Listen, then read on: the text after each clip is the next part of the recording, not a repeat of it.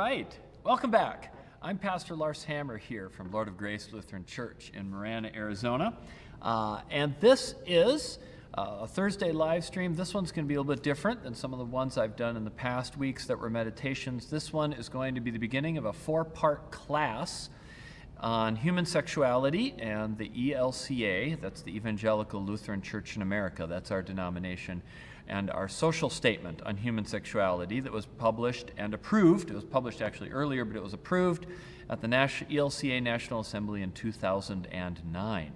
Uh, so it's been a few years since, uh, since I've even been at this congregation and since this study came out. I didn't want to engage too deep into the topic. It was a really raw topic when it came, when it came after the I'm sorry after the study was approved. Uh, there was much dissension and there was disagreement and membership loss and all these kind of fun things that came with that change in position. Uh, but I decided that I think it'd be a good thing for us to take a look at it at this time.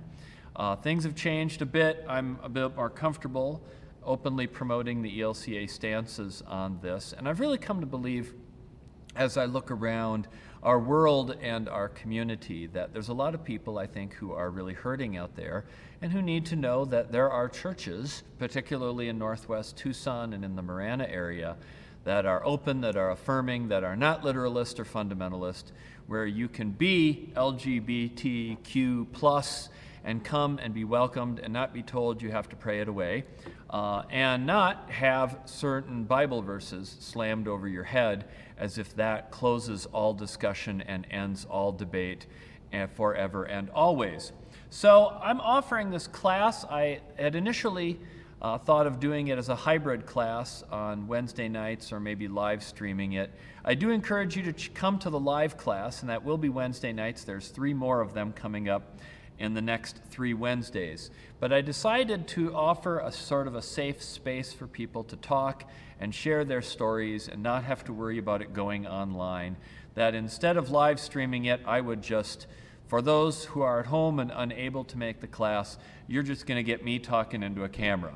And that way, those who come in person have the chance for more feedback, but they have a safe space to do that and not worry about repercussions. But so what I'm going to do today is I'm going to look at not the social statement itself, although there's a link down in the description. I encourage you to look at it. It is a little bit long, I think it's 64 pages. It is about more than just homosexuality, although that's kind of the section everybody jumps to. Uh, I encourage you to read that, download it, and you can review that. Next week, I will start looking more at the particulars of the statement how the ELCA does social statements, those kind of things. But I realize that every discussion of sexuality, when you get involved in that in churches, you have to deal with the 500,000 pound uh, gorilla in the room, which is the Bible and what the Bible says. Because for a lot of us, the Bible has been used as kind of a clobber tool uh, to end not, not the beginning of an exploration or discussion, but the end of all debate and discussion.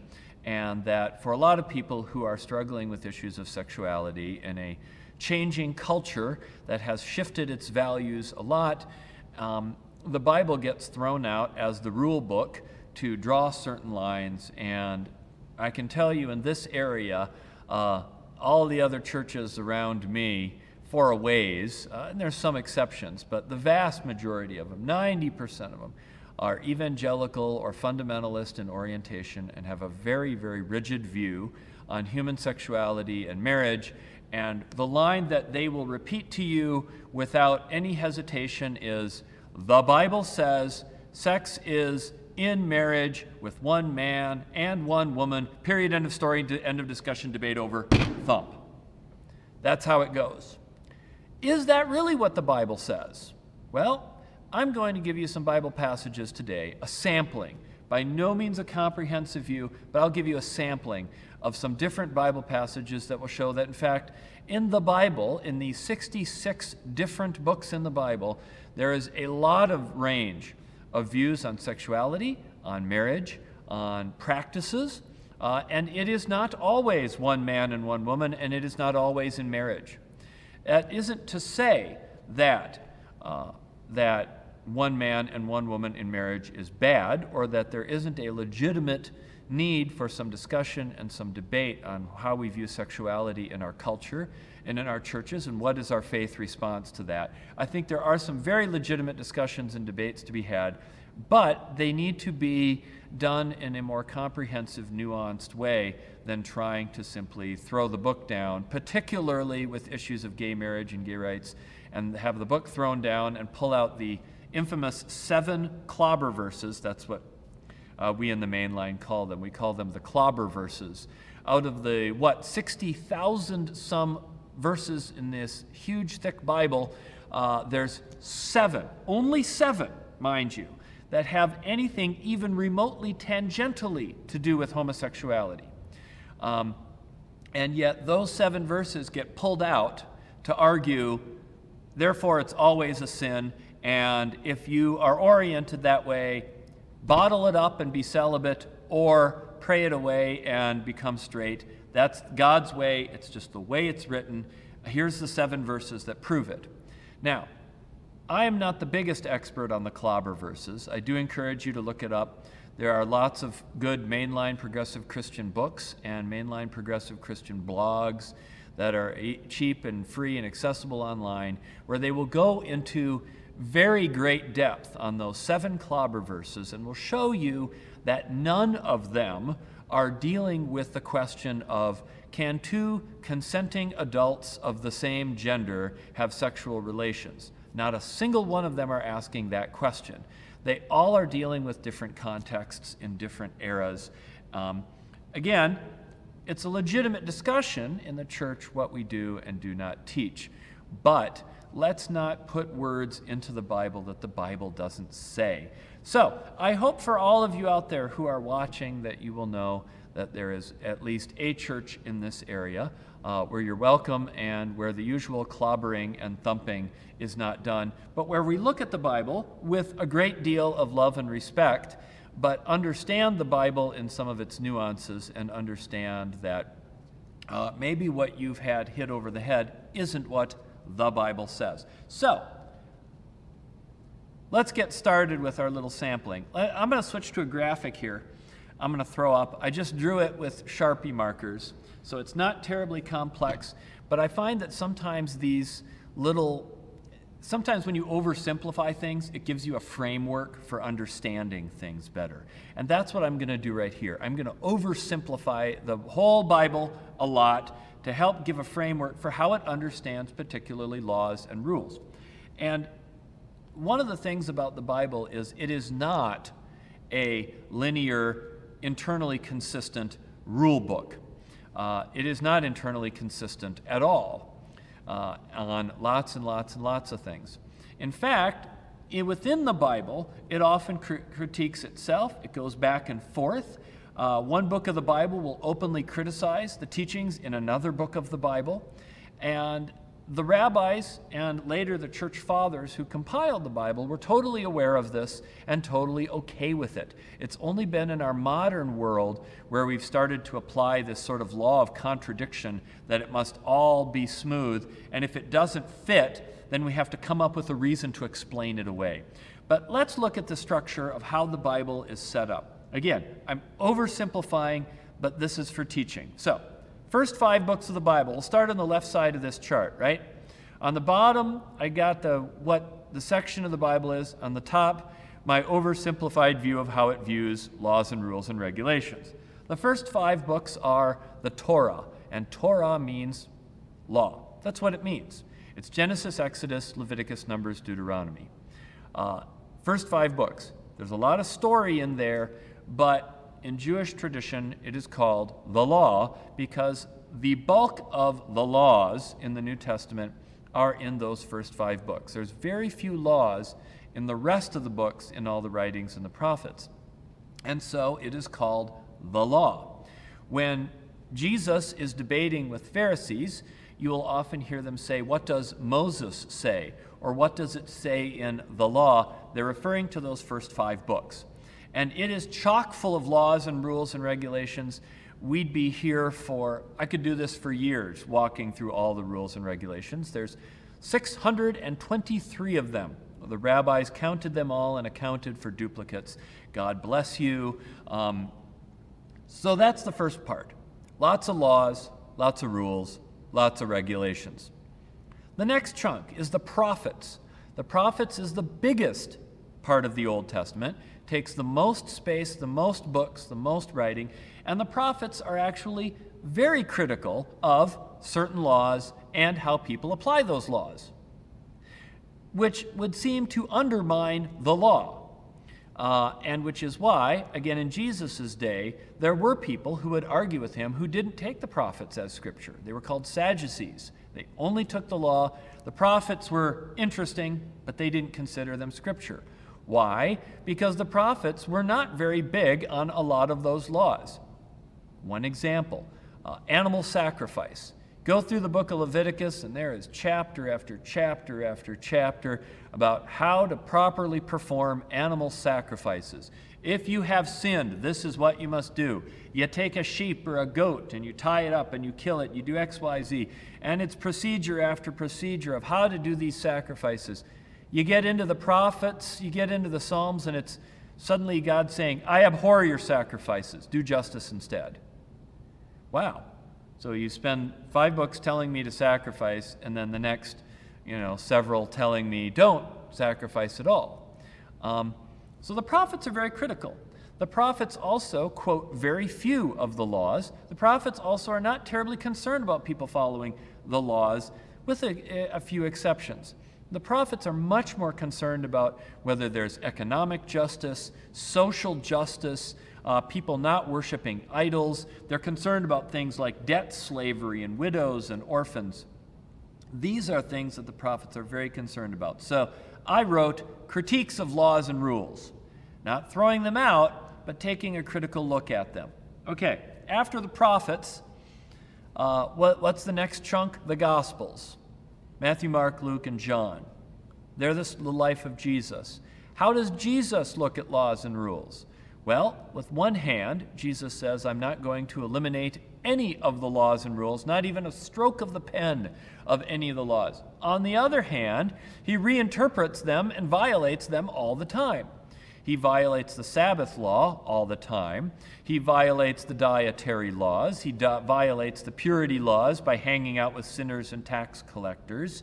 He, he, he flat out gets rid of the stoning laws, and there's a bunch of passages that mandate stoning, and he's, he basically wipes that out. So he's kind of a reformer, a reinterpreter, not throwing them out, but he's reinterpreting. And so Jesus tends to look at things much more from a lens of uh, are, we fo- are we following God as loving, faithful people of God? Not so much are we following every one of the laws exactly. That's how Jesus looks at it. He's kind of a critical view, too. Jesus is a lot like the prophets in this way. After Jesus, who comes? Paul, the Apostle Paul. Paul grew up uh, Jewish. He was one of the greatest Jewish scholars of his time. Uh, and, but Paul grew up in a Roman era, uh, in a Greek town, and he spoke Greek, and Greek was his first language. And so Paul had entered the world looking at the laws and the rules and the regulations uh, and their interaction with Greece and Rome, and particularly when it comes to issues of human sexuality. And we'll get to this a little bit more in the future. But when we get to issues of human sexuality, Paul is not is, is a Jew growing up in a heavily Greek area where Greek values and Greek understandings of sexuality are the norm and the dominant cultural values. And he's not a particularly big fan of that for very good reasons. And also, Paul, uh, when he's looking at issues of sexuality and marriage, Paul is thinking Jesus is going to return within his lifetime. So maybe in the next 30 years, he was convinced Jesus was going to come back. Well, if Jesus is coming back right away, why do we need to worry about establishing good social order and marriage and family and worrying about long term community issues when the truth is, all we really need to do is hold on and not blow it before Jesus gets here? Which means that he tended to view sexuality and marriage as kind of Uh, it was temptations. Uh, it could lead you to sin. I think Paul was himself probably very repressed and had a very tortured view of sexuality himself. But in general, his view of marriage is kind of negative. It's like, he even says at one point, it's better if you be celibate, but if you can't get married, it's better to be married than to be sinful. That's not a huge, high, great view of marriage, right? You know, how many pastors try to, in churches, extol marriage as this godly thing? And there's Paul going, well, it's better than, it's better than not getting resurrected in the last judgment, I guess. Kind of a negative view. But that's Paul's view. So he's not super strict about a lot of things. He's just sort of hold on, right? If you just got a few years, just hold on. All right. Then we get to the last section. Last section is the Deutero Pauline letters, all those letters that have Paul's signature on them that are not written by Paul. For example, Second Thessalonians, Colossians, Ephesians uh, are not written by Paul. Uh, even some of the letters, like such as Timothy and Titus, are not written by Paul. They have Paul's signature on them, but they were written much later by other people. They're a little bit like writing in the spirit of Paul, I think is how the writers would have thought of it. But they have a very different view towards women in authority, women in leadership, gender roles, sexuality. And what you find in the Deutero, uh, Pauline epistles, the, the not really Pauline epistles, and in what I call the little books, if you get to the end of the Bible, Timothy and Peter and Titus and Jude, uh, all those books get they start getting really legalistic. They start really getting strict about gender roles and marriage. And what's going on? What's going on is Jesus and Paul were really reforming and egalitarian, and people started taking leadership, and the church got bigger, and the Romans started taking notice, and the and so essentially, and this is for lack of a better way of putting it, they kind of sold out to Rome and they sold out to the strict gender roles of Roman and Greek culture and, and clamped down on it again. And so it's in that last few sec- sections of the New Testament where you get all these rules.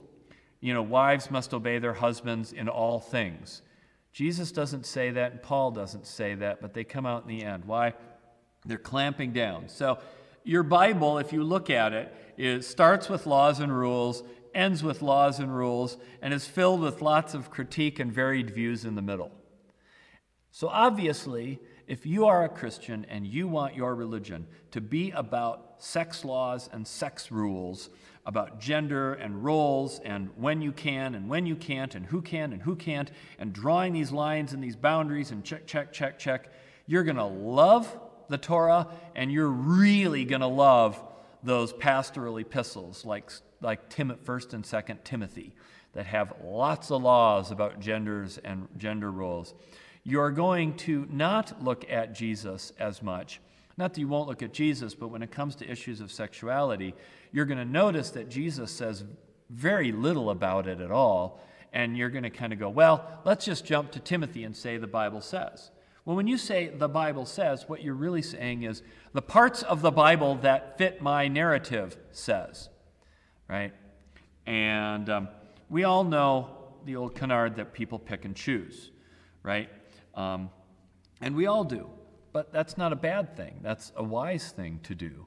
Uh, and that's how it's always been done. So, this is my overview. Remember, so the Bible is a critique among itself. All right, so now I, what I want us to do is let's jump into a few of these passages. This is a sampling a spattering, a little picking here and there, because I got one, I'm doing one of these videos, and then we're going to move on in the next ones to more of the social statement and ELCA specific issues. So let's go way back into the Old Testament and look at Exodus 22. So, Genesis, the first book, is mostly stories. But once you start getting into Exodus, Leviticus, Deuteronomy, and Numbers, you get lots of laws. A lot of these laws are laws that you've probably never heard. Now, as I go through these passages, I'll give you my warning. I'm going to be talking in a lot of euphemisms because partly I don't want to get uh, flagged on YouTube and Facebook for ex- explicit warnings. Um, but I am going to be talking about what's in the Bible.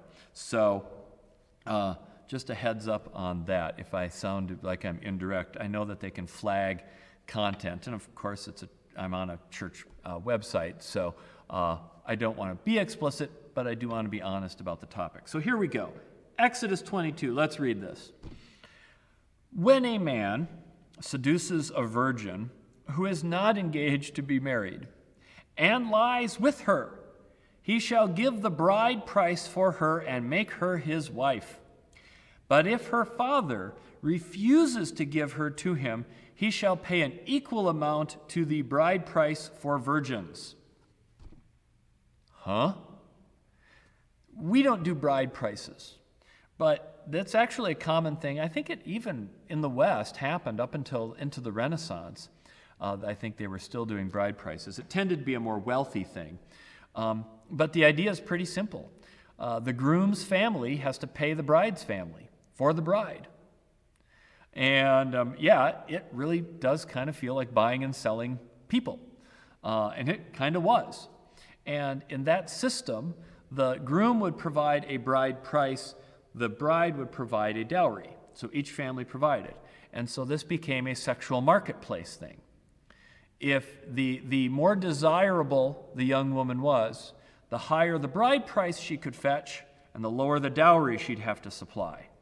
If she was less desirable, the scales would tip, and her father, her family, would have to cough up a big dowry to convince a guy to marry a less desirable woman. And so, yes, this becomes very objectifying, meat markety, and one of the biggest things that ruined your sexual marketplace value in this culture was not being a virgin.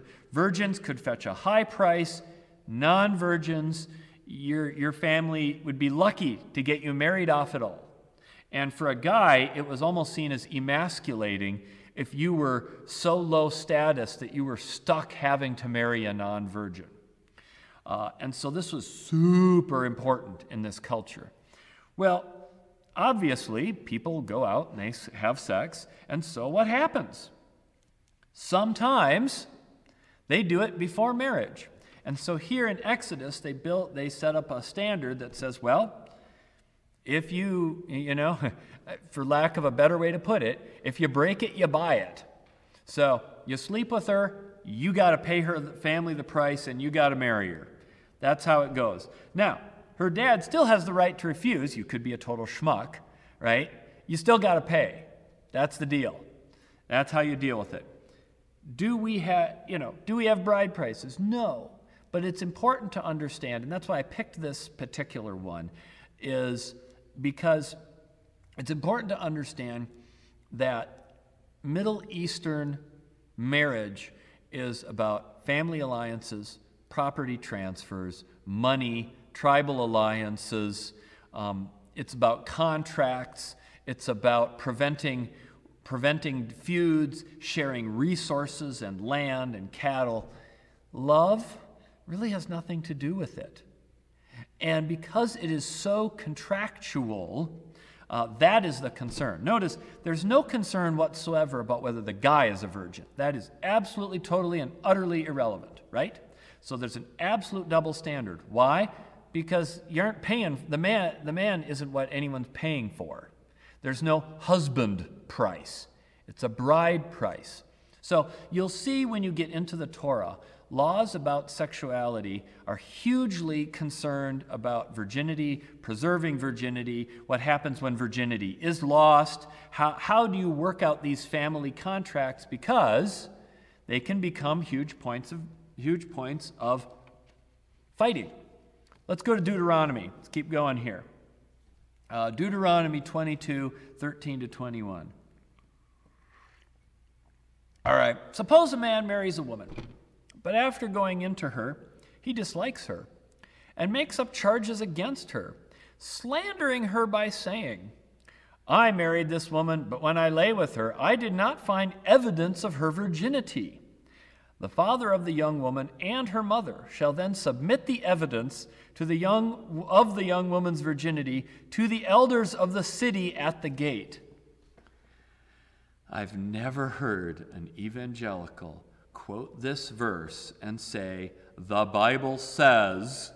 And I've never heard a single fundamentalist quote this verse and say, Oh, if we don't follow this verse, we're picking and choosing from the Bible. Oh, we're caving into the culture if we don't demand virginity testing. We're just giving into the culture's values. Why do I never hear that?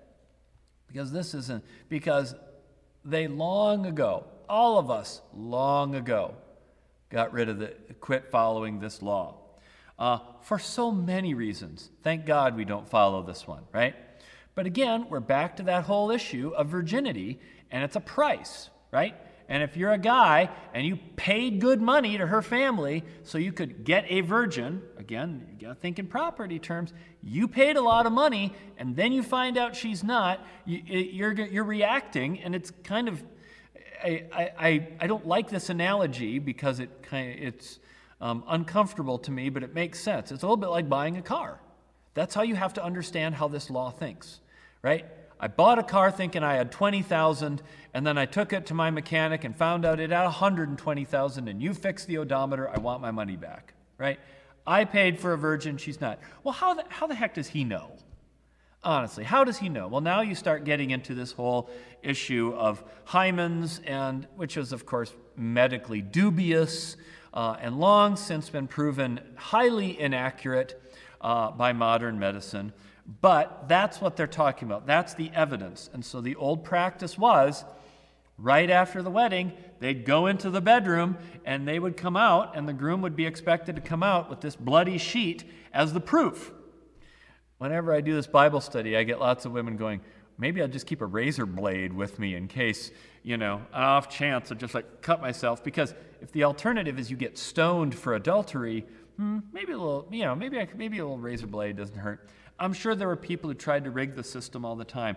But what this is also dealing with is a guy paying the family and arranging this whole complex family arrangement and then deciding, yeah, she isn't good in bed. I want, I want a different model. And basically, it says, no, you made a deal, you stick with it. You don't get to falsely accuse her of not being a virgin so that you can get out of it. Again, contract, property, this isn't about morals and purity and values and self worth. Uh, this has nothing to do with any of that stuff. This is a good sample of how a lot of this stuff works. Let's go to the next one. Start at verse 16. Let's keep moving on this. The father of the young woman shall say to the elders, I gave my daughter in marriage to this man, but he dislikes her. Now he has made up charges against her, saying, I did not find evidence of your daughter's virginity, but here is the evidence of my daughter's virginity. Then they shall spread out the cloth before the elders of the town. Yeah, not humiliating at all, huh? The elders of that town shall take the man and punish him. They shall fine him 100 shekels of silver, which they shall give to the young woman's father. Because he has slandered a virgin of Israel, she shall remain his wife. He shall not be permitted to divorce her as long as she lives. I was at the class last night, and the first reaction was, wow, that sounds like a happy marriage. I want to stay with that guy. Again, marriage isn't about your love or your feelings or your happiness. The idea that marriage is about augmenting my personal happiness is an incredibly modern idea. That's a post 1960s Western idea. Before then, marriage was always about family, community, duty, obligation, parenting, create, making babies.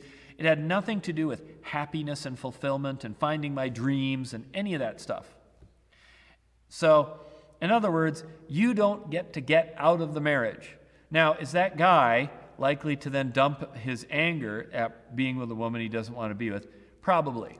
So, there was probably lots of domestic abuse that followed from this. Again, I am very grateful we don't follow it, but this is, this is the idea. There's a lot of laws in Deuteronomy around sexuality that follow this way. Um, but it doesn't say anywhere that the man has to be a virgin. That's utterly irrelevant. The man could have a body count of 10,000. They don't care. That's not relevant.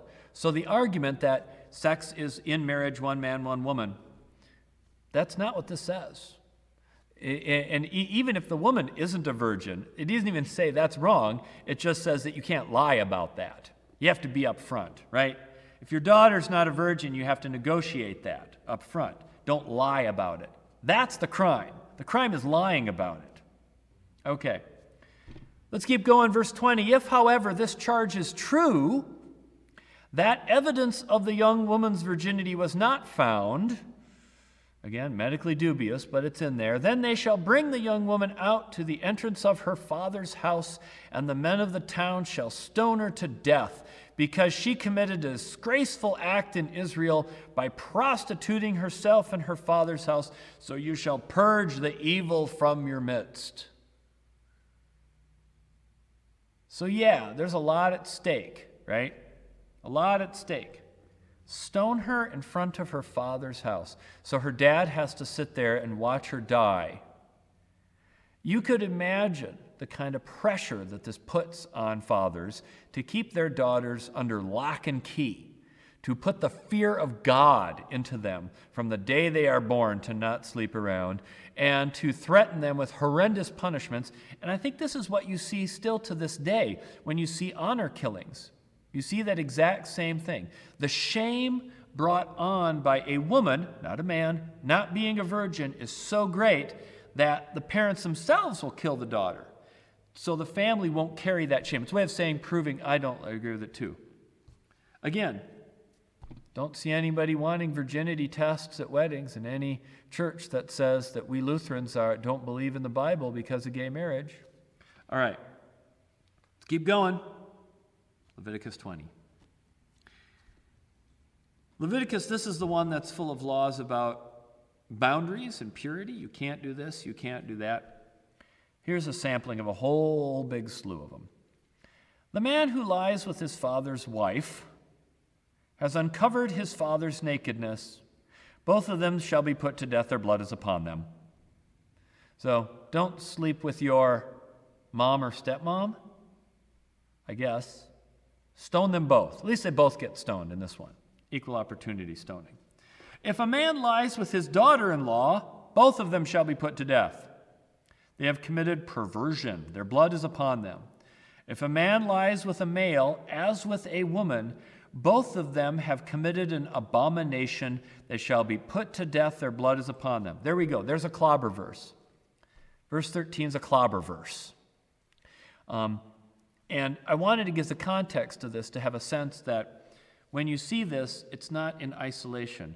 It's in a context of a worldview of everything, of having lines and boundaries all over the place. Abomination means the mixing of two things that shall not be mixed.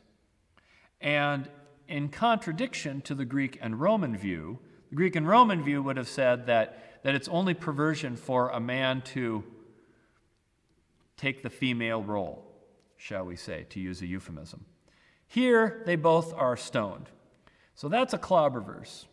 Um, again, even the people who refuse to make a gay wedding cake uh, don't seem to be wanting to bring back stoning.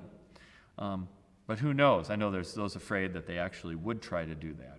But that's a clobber verse right there, right? In the context of all these other things. And there's some more after it, right? If a man takes a wife and her mother also, ooh, it is depravity. They shall be burned to death. Wow, we went hardcore here both he and they, that there may be no depravity. If a man has sexual relations with an animal, he shall be put to death, and you shall kill the animal. All right, no argument there. If a woman approaches any animal and has sexual relations with it, this is verse 16, uh, you shall kill the woman and the animal. They shall be put to death, their blood is upon them. Okay. If a man takes his sister, a daughter of his father or a daughter of his mother, and sees her nakedness, and she sees his nakedness, it is a disgrace, and they shall be cut off in the sight of the people. That's ostracized, kicked out. He has uncovered his sister's nakedness, they shall be subject to punishment. It doesn't say what the punishment is, other than that they'll be cut off, but you can't marry the mother and the daughter. That's wrong. Um, if a man lies with a woman having her sickness and uncovers her nakedness, he has laid bare her flow, and she has laid bare her flow of blood. Both of them shall be cut off from the people. Again, don't hear a lot of evangelical sermons telling people not to have sex during menstruation. Um, I think that's something that most of us would be happy just let someone else deal with that in their own bedroom. Your issue, not mine. But it, that's not a rock they're standing on, right? Let's do verse 19. Let's keep the train rolling. You shall not uncover the nakedness of your mother's sister. You can't sleep with your aunt. Or of your father's sister, your aunt on the other side, for that is to lay bare one's own flesh. There's this whole idea of sort of uncovering nakedness. Like if, if somebody has been with your father, that still, it's somehow tainted with that, right? That you're not actually looking at your father's nakedness, but because she has, you're kind of connect, there's a connection there, right? And there's a connection that is unholy, you shan't do. They shall be subject to punishment. If a man lies with his uncle's wife, boy, we're, we're getting into, right? This is Leviticus. We're going to hit every base. Think of every possible. Uh, he has uncovered his uncle's nakedness. Notice how it's not his aunt's, right? Not like aunt sister, because she has slept with the uncle. Somehow their nakedness is connected. They shall die childless.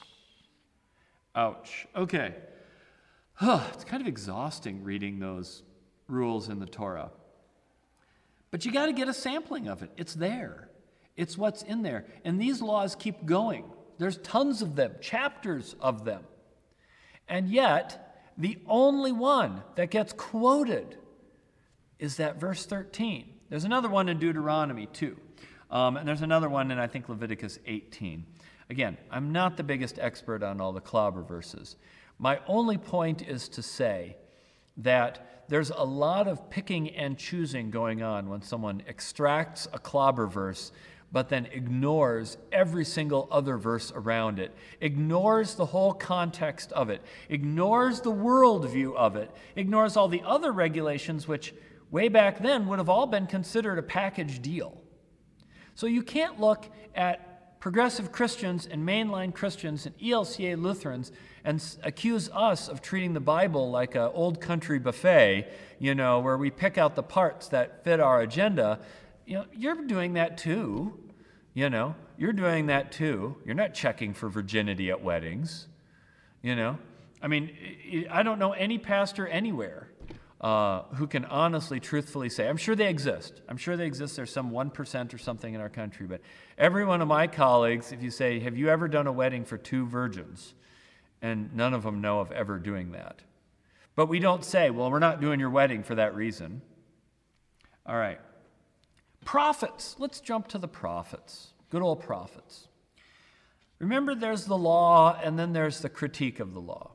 The prophets don't really lay down a lot of laws. And when the prophets get angry at the people, which they do all the time, it isn't because of violating purity laws most of the time.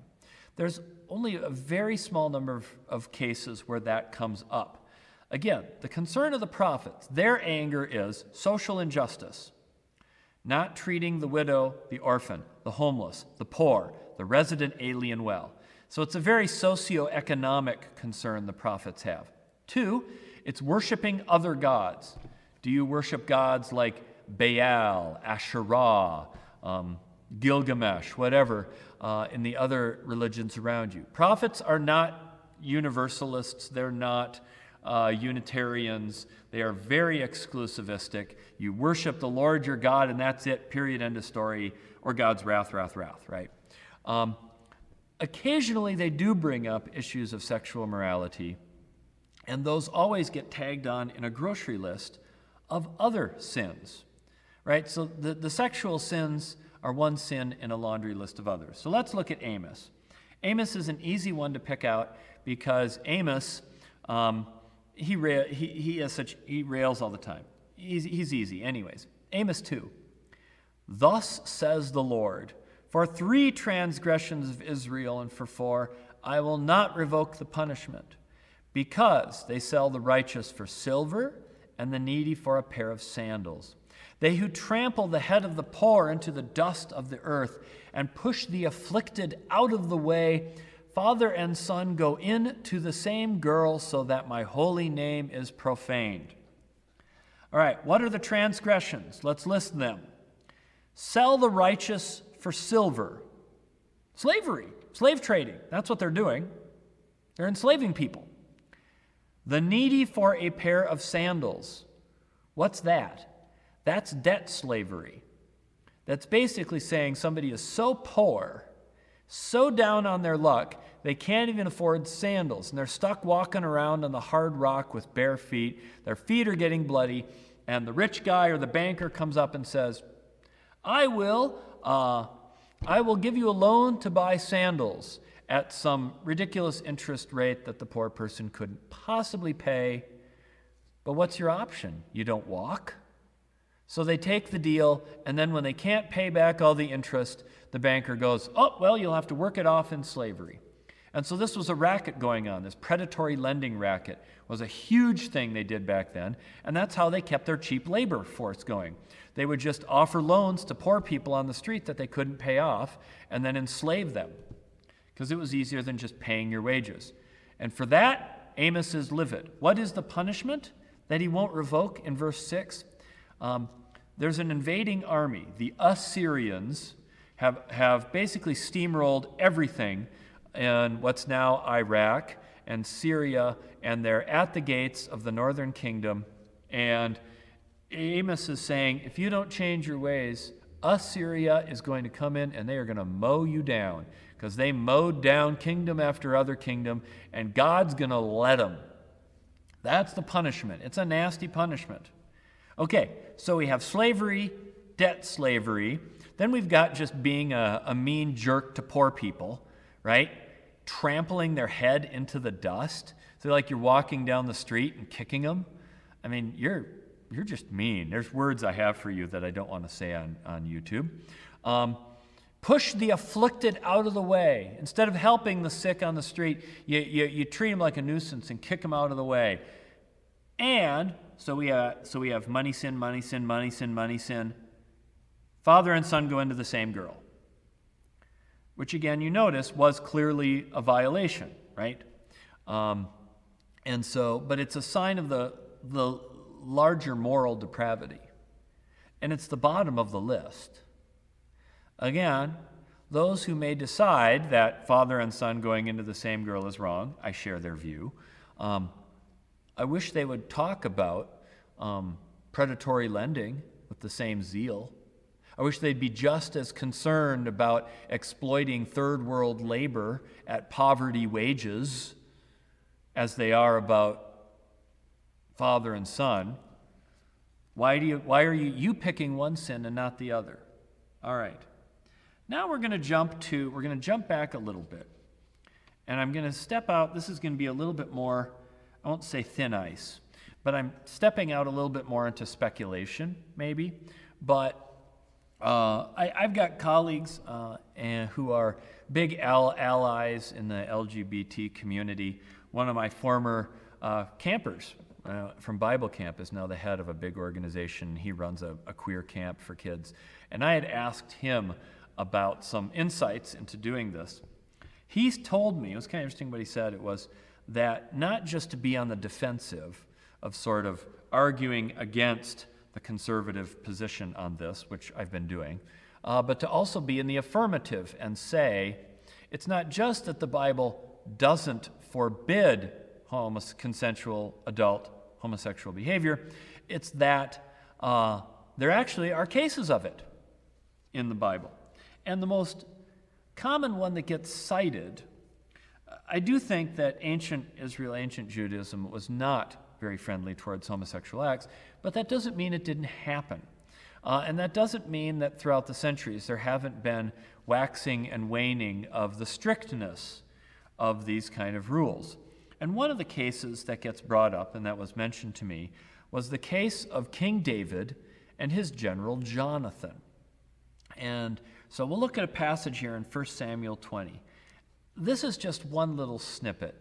I really encourage you to read that big saga in Samuel. It's a big, long one, and it would take me hours and hours and hours and hours of video to get through all of it.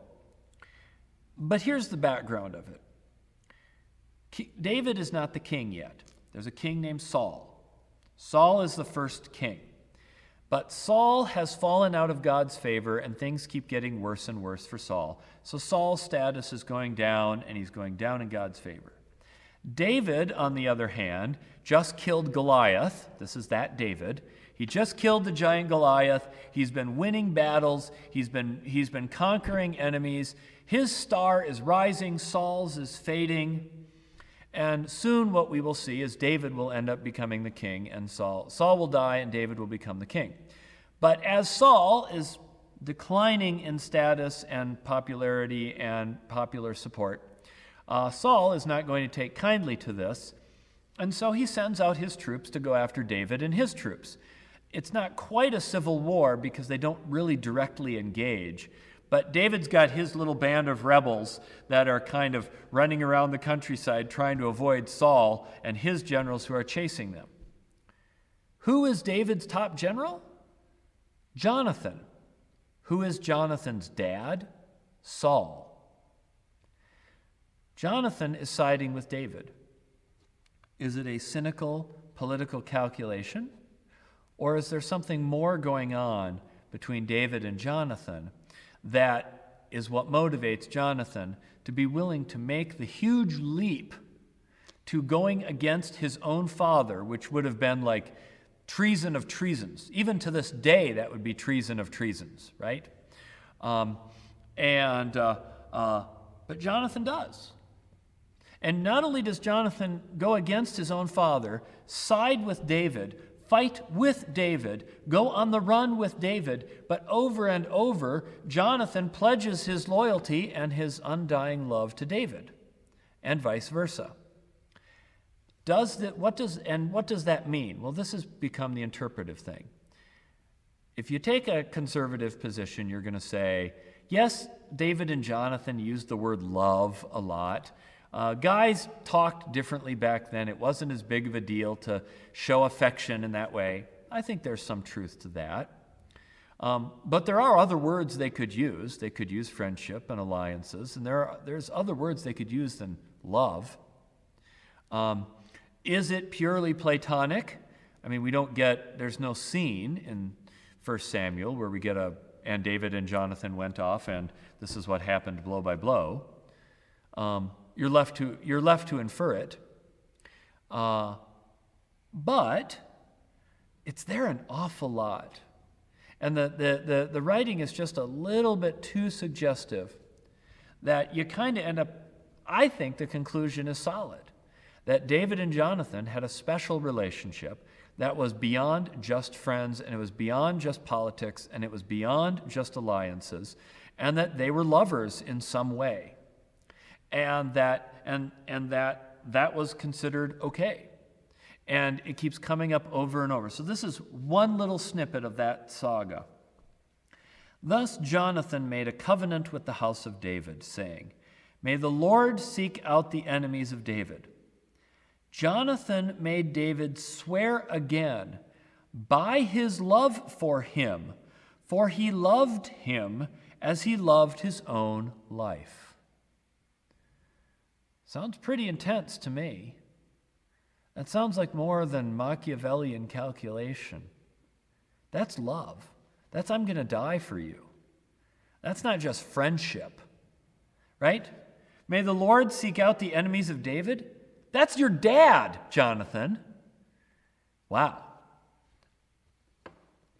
I, I, think, I think the case is solid. But I think it's, it's scary enough to try to imagine you know, for a lot of people, the great King David, who had 14 wives, also had a guy.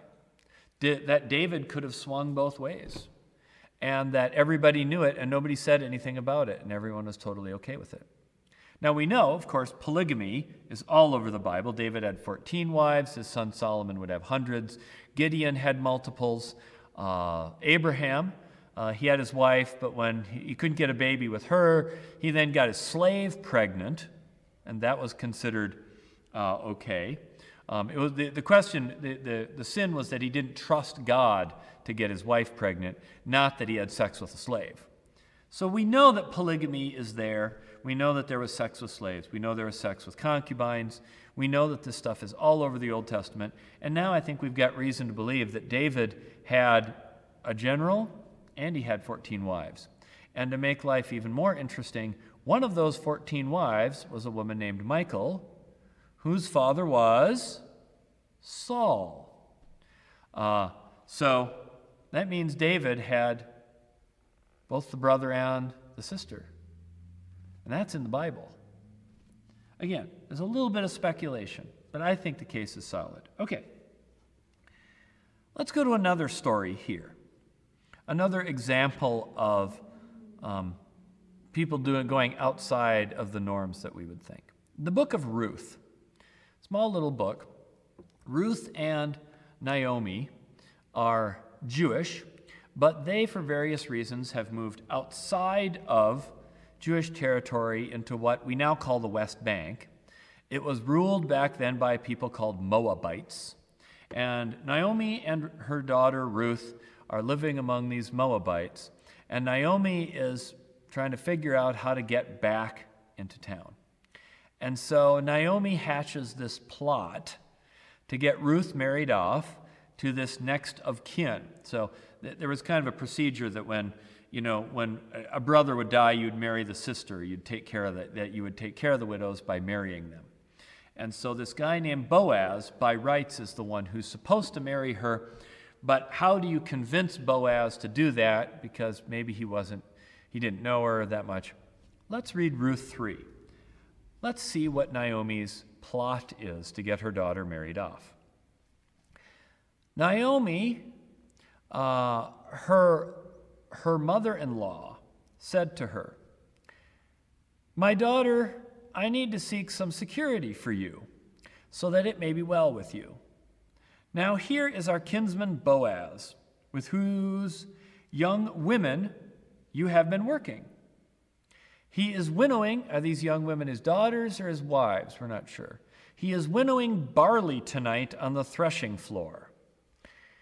Now wash and anoint yourself, that's cover yourself in perfume, and put on your best clothes and go down to the threshing floor. But do not make yourself known to the man until he has finished eating and drinking. When he lies down, observe the place where he lies. Then go and uncover his feet and lie down and he will tell you what to do. She said to her, All that you tell me, I will do. Okay, a couple ways you can look at this. One way you could say, um, All right, it literally is just feet. Boaz has a foot fetish. I don't know. And that feet just means feet and all she's going to do is pull up his robe and, I guess, kiss his feet or something. And she, since she's not big into feet, he'll show her how, what to do. You can believe that, or you can believe that feet is a euphemism used throughout the Old Testament uh, to refer to genitalia, in which case she's uncovering a lot more of the robe and performing a particular sex act on him after he's laid down drunk. That's, the mother, that, that's Naomi's plan. Get him drunk and uncover his feet. Um, and since you're not familiar with how to do this, don't worry. He'll tell you what to do. Just do what he says, it'll work out. All right, verse 6. We'll keep going. So she went down to the threshing floor did just as her mother in law had instructed her. When Boaz had eaten and drunk, and he was in a contented mood, he went to lie down at the end of the heap of grain. And she came stealthily and uncovered his feet and lay down. At midnight, the man was startled and turned over, and there, lying at his feet, was a woman he said, Who are you? he didn't say, Go away. he said, Who are you? He didn't say, Stop. He said, Who are you? So we're performing some sort of sex. I guess I guess it depends on what you think is weirder. Her doing something to his her doing something to his literal feet, or her doing something to his quote feet.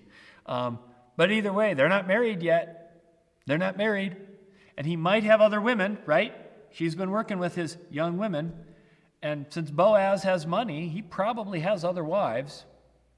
So we're talking polygamy, premarital, you know, we're talking oral. Hmm, this is getting kind of interesting.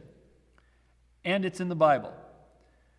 Ruth and Boaz will end up being the ancestors of King David. Um, and that's the big reason the book of Ruth is in there. It establishes the family line of King David. So, all of Israel is saved through Ruth's act. All right. Let's keep going. What's our time looking at?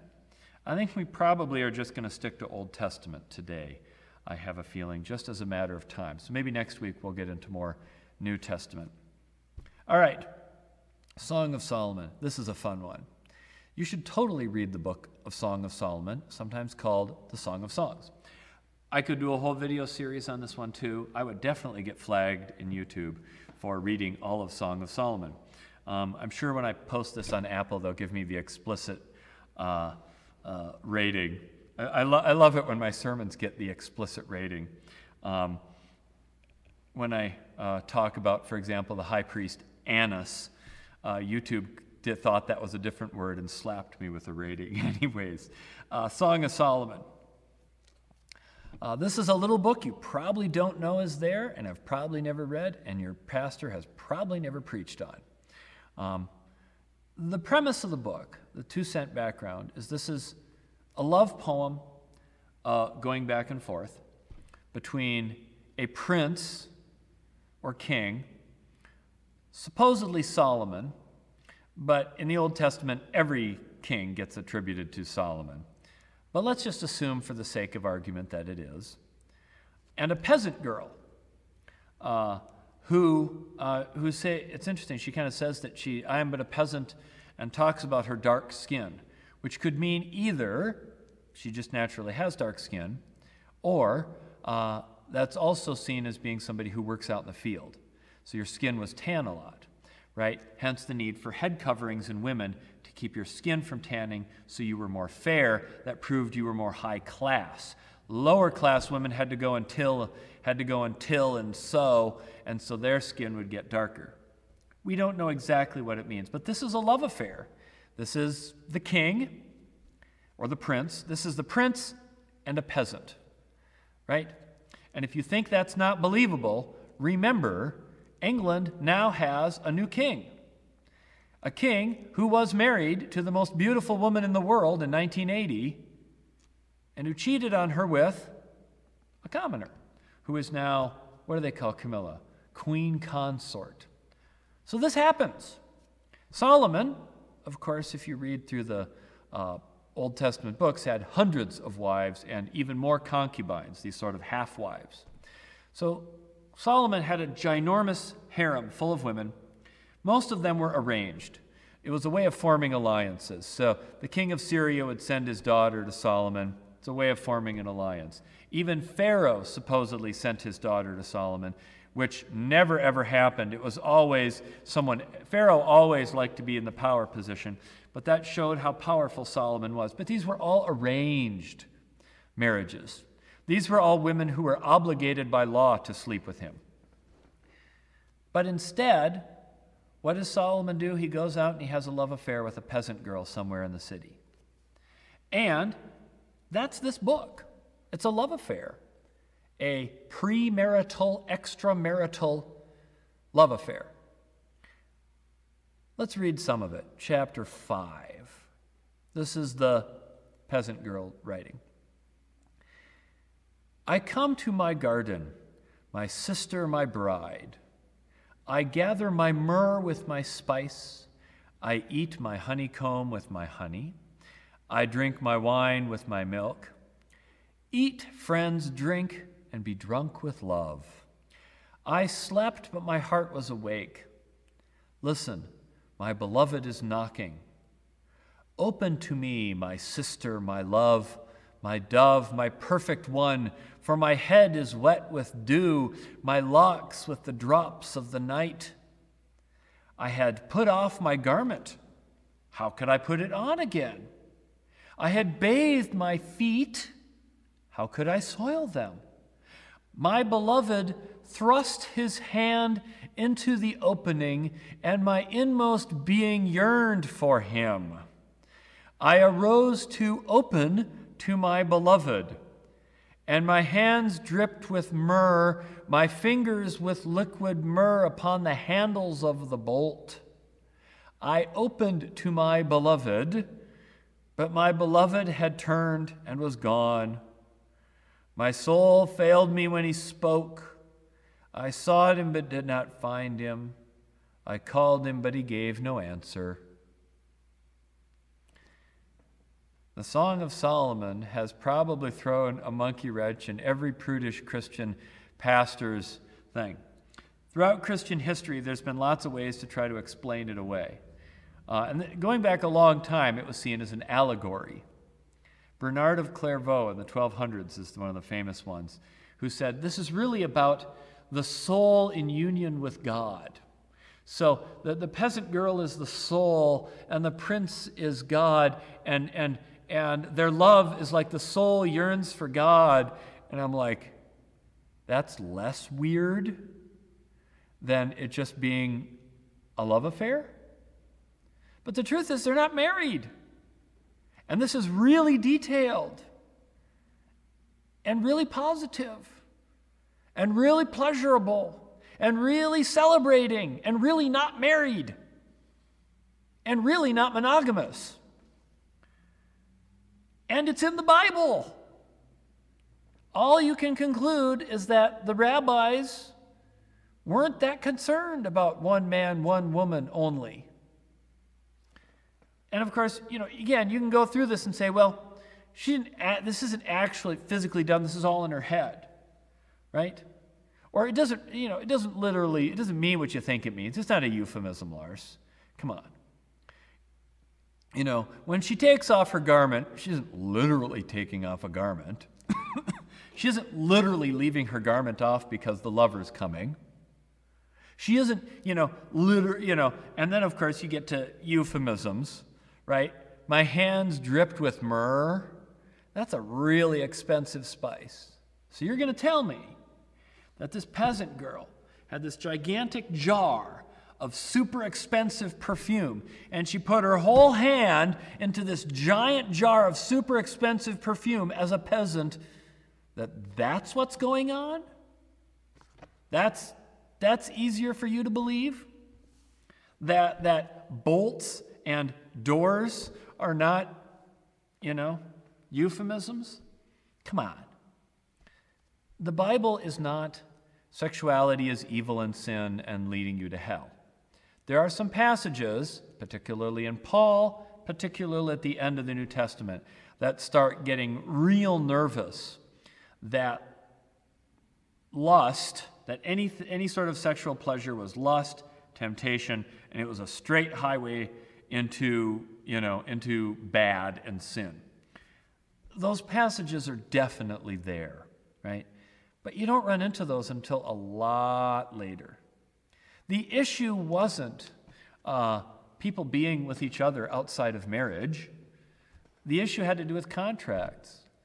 And, you know, in some ways, I read the Song of Solomon, and it's in many ways kind of a, there's a sadness to it because there's a real love here, a real passion that never gets to be officially recognized. Because the king, for all his power, with all his wives, he still can only marry royalty. It's sort of like that's the one thing royalty can't do is pick who they marry, right? You're stuck marrying who they pick for you. And yet, who he really loves is a peasant girl. And isn't it sad that society and its class rules and hierarchy won't just let him be, right? Why can't you just let Camilla marry Charles? Well, eventually, Queen Elizabeth did break down and let him do that. Um, and, uh, but that's the Song of Solomon.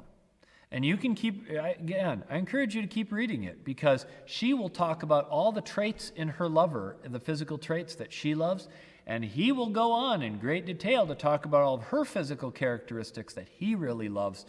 And they will celebrate each other's physicality and then use the word love. So it's not, this isn't hit it and quit it or some sort of weird thing like that. This is an actual passion. And it's in the Bible and it's celebrated. Sex is not evil. You will have to, again, take a bigger interpretive lens, again, when you get to Paul and especially the Deutero-Pauline ones, where they just, you know, where they start taking this very kind of almost scared of sex view, scared that it could lead to something else. But that fear, that was not the fear. And remember, again, the prophets are never mad. The, the prophets may rail about sort of perversions, right? A father and son sharing a girl. Yeah, we all, there's some good, ick, there's some ick factor there for good reason. But the prophets never rail about they're doing it before marriage or they're living together in the same apartment and they haven't signed the, the, the certificate yet. Prophets don't care about that. They care about things like justice. And um, so you end with the Bible. I think I'll end here. Um, and next week I'll get into some. I'll have to get into some New Testament. Again, if you want, I encourage you to check out the class. It's the next three Wednesdays, so it would be September 28, October 5, and 12 at 6:30. It's here at church. I will keep doing some more of these videos. Like I say, next week I'll do get into some New Testament so I can do that some justice. So you can compare sort of these two different, get a bigger perspective and look at some of these views. Um, again, I encourage you to download the document. As always, feel free to message me. Uh, leave a comment or a question. Don't be a troll. I will block you if you're a troll. Um, but you know, feel free to message me with comments or questions, and um, feel free to sit down if you want to talk more. I'll get buy you a cup of coffee. Uh, and so I hope this has been, as always, helpful to you uh, and enlightening. I hope you learned something and maybe your eyes are open. I hope it inspires you to read more of the beautiful and wonderful book of the Bible in all of its uh, varied and different views. So, God bless. I hope you all have a great week. I'll see you next Thursday. Take care.